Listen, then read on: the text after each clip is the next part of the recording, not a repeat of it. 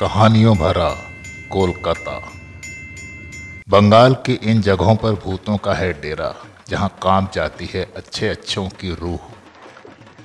हमारे देश में ऐसे लोगों की कमी नहीं जो भूत पिशाच में विश्वास करते हों।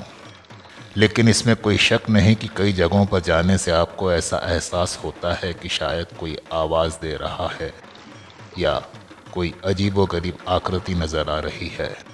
कभी परछाई नज़र आकर गायब हो जाती है तो कभी ऐसा एहसास होता है कि करीब से कोई रूह निकल गई। बंगाल जहाँ अपनी खूबसूरती के लिए मशहूर है, वहीं ऐसी जगह यहाँ कम नहीं है, जो कि भूतिया होने के लिए प्रसिद्ध हैं। आइए, जानते हैं कहानियों भरे इस कलकत्ता के बारे में, जहाँ भूतों का निवास है। रविंद्र सरोवर मेट्रो स्टेशन। ट्रेन के ड्राइवरों को अक्सर धुंधली परछाइयाँ नज़र आती हैं। उन्हें लगता है कि ट्रेन पर कोई कूद रहा है और अचानक वो परछाई गायब हो जाती है। National library. कोलकाता के अलीपुर जंतुआलय और अलीपुर जेल के बीच नेशनल लाइब्रेरी बनी हुई है। लोगों का मानना है कि यहाँ भूतों का वास है।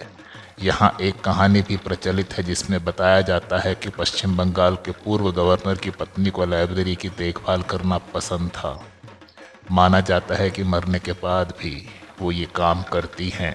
स्थानीय लोगों को यहाँ रूह होने का एहसास होता है। हावड़ा ब्रिज के नीचे।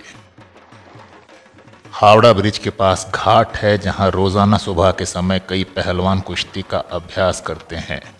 इन पहलवानों को एक अजीब गरीब चीज़ दिखाई देती है। उन्हें गंगा में डूबा हुआ किसी का शरीर नज़र आता है, जो कि मदद के लिए हाथ दिखाता है। नीम ताला बर्निंग घाट। ये कोलकाता की सबसे प्राचीन घाट है।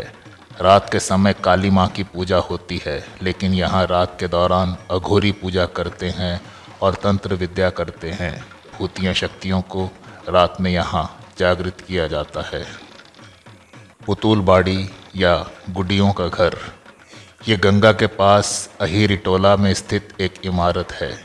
इस बड़ी सी इमारत में कई सारी गुड़ियों की कृतियाँ छत पर हैं।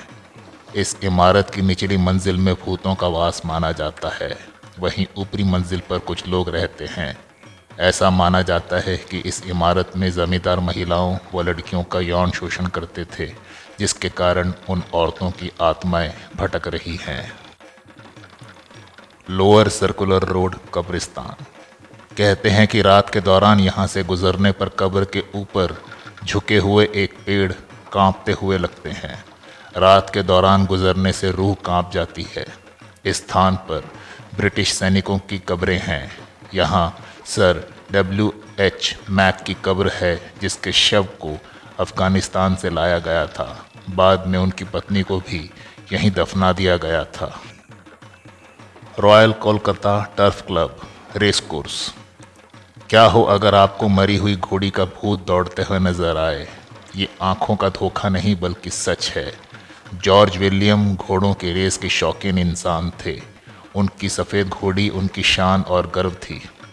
वो उस घोड़ी की बदौलत हमेशा जीतते थे, लेकिन एक दिन वार्षिक कलकत्ता की दौड़ में वो हार गई और अगले दिन वो ट्रैक पर मर गई।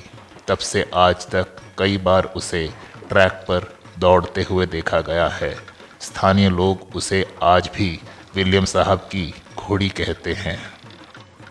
अलेया घोस्ट लाइट्स, पश्चिम बंगाल के मार्सेस में कई बार घोस्ट लाइट्स का वर्णन होता है।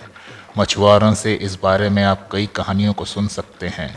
उनका मानना है कि लाइट जलने के बाद आपको नहीं जाना चाहिए, वरना मौत निश्चित है।